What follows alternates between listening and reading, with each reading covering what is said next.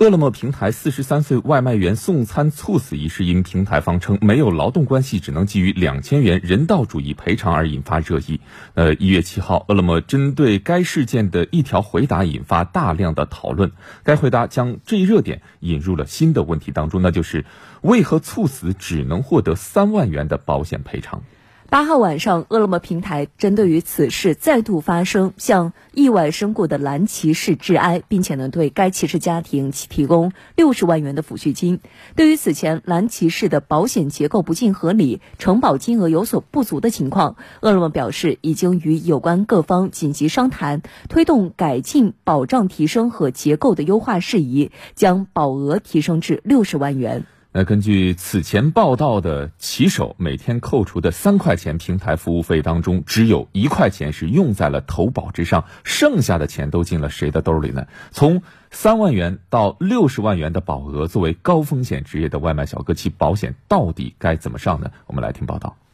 目前，饿了么骑手普遍分为专送和快送两种。通俗而言，第二种快送也被称为众包骑士、临时骑士。而在保险保障上看，临时骑手每天会被扣三块钱平台服务费。意外身故的骑手妻子称，以为这三块钱是保险费，但事后才得知，保险只买了一块零六分钱，还是旅行人身意外伤害险，猝死保额只有三万。为什么人身意外伤害险的前面被加上了“旅行”两个字呢？对于这一点，接近饿了么的一位人士告诉记者，这是因为外卖骑手被保险行业视为高风险人群，所以不少保险公司根本不愿意让骑手参保，企业只能选择最贴切的保险投保。南开大学保险系教授朱明来也告诉记者，对投保对象进行风险评估是保险公司的惯例。普通人一年花一二百块钱就能获得八十到一百万的意外保险，但这对于骑手而言却是难上加难。我们认为它是一个高风险的一个行业，因为他每天要骑着摩托车到处送这个外卖嘛，所以它的本身的这块的风险比较大。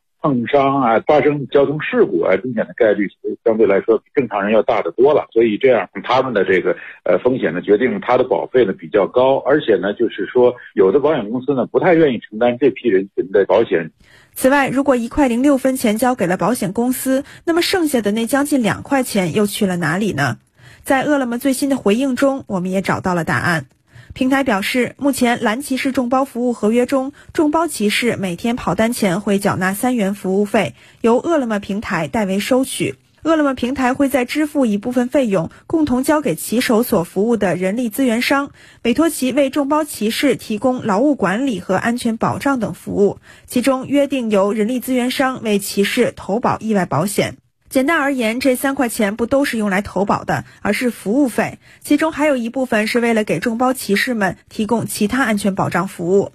对于此次事件中保险赔付的三万元赔偿，在朱明来看来的确不高，因为通常情况下，保险业的死亡给付一般都有一个生命价值的换算，这个标准相当于十年至二十年的社会平均工资水平。家之主如果他要没了的话，至少要给家属提供一个十年的这种补偿，这样让这个家里面不至于因为他的去世造成家里面经济上的严重的困难。实际上还是要有个风险测算，说这个人群风险高，你的这部分人群他的死亡率究竟比普通人群高多少？这个是需要有一个测算的，而且实际上是信息也应该是一个公开透明的。近些年产生类似争议的案例不断出现，其实正说明对灵活就业人员的工伤保障急需填补空白。全国律师协会法律援助与公益事务委员会秘书长石福茂：随着各地的试点儿，现在很多地方已经有明确的规定，见义勇为啊、防疫啊等等啊，已经把得了这种疾病也认为是一种工伤，也就是它逐渐的在扩大。所以说呢，应该用一种制度扩大覆盖面，让这些灵活就业人员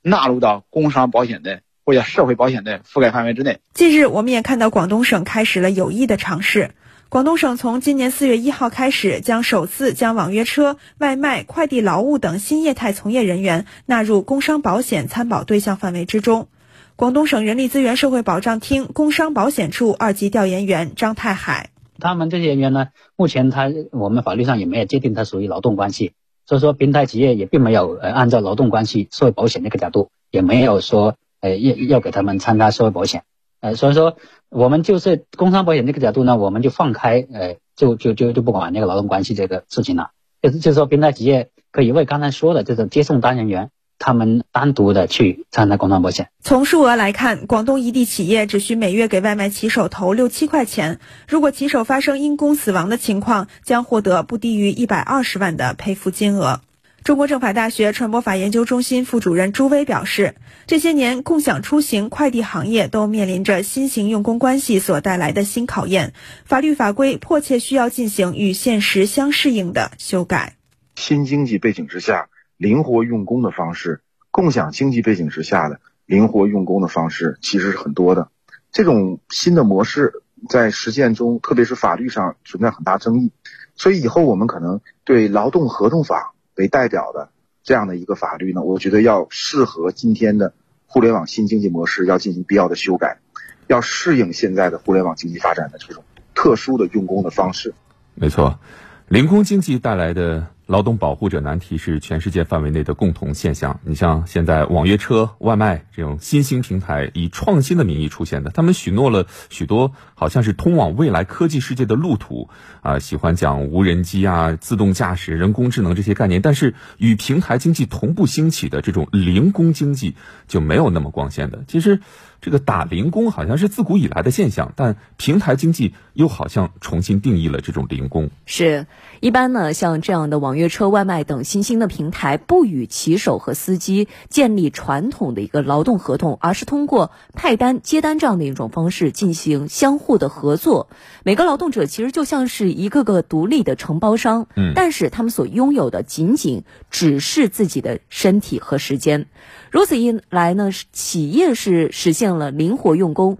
求职者看似啊也能够灵活就业。有些打工人受不了工厂流水线的严苛管理，就跑去这送外卖、跑网约车，觉得时间自由了。但是时间一长，他们也会发现，其实这样的一份自由也是有代价的。平台能够通过算法设立奖惩规则，对于劳动力资源进行高效的调度，而这样的一些打零工的人却无法通过集体的力量与平台博弈。双方的权利和这个权利和权利，其实这之间是不对等的。没错，在具体的个案上，其实舆论的力量或许可以倒逼平台，哎，好像有点良心发现的感觉哈，多给一些补偿或者临时出台一些更温情的政策。就像前段时间的那篇外卖骑手困在系统里大火之后，哎，外卖平台就做出了一些姿态。但更重要的是法律，就像刚刚录音当中，法律要尽快做出与时俱进的调整，将零工经济的参与者也纳入劳动者的保护的范畴。